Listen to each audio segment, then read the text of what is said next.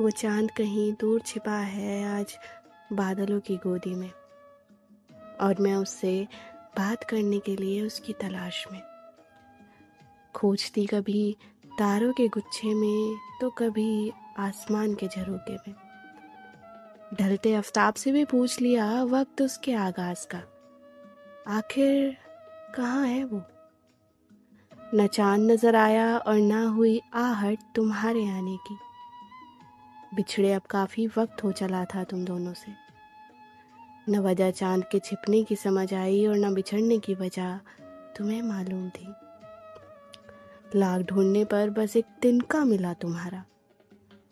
मेरे मोहल्ले से चाँद को ले जाने वाले तुम ही तो थे। छिपाकर बादलों की गोदी में चाँद को तुम खुद भी कहीं उन धुंधली घटाओं में जा छिपे।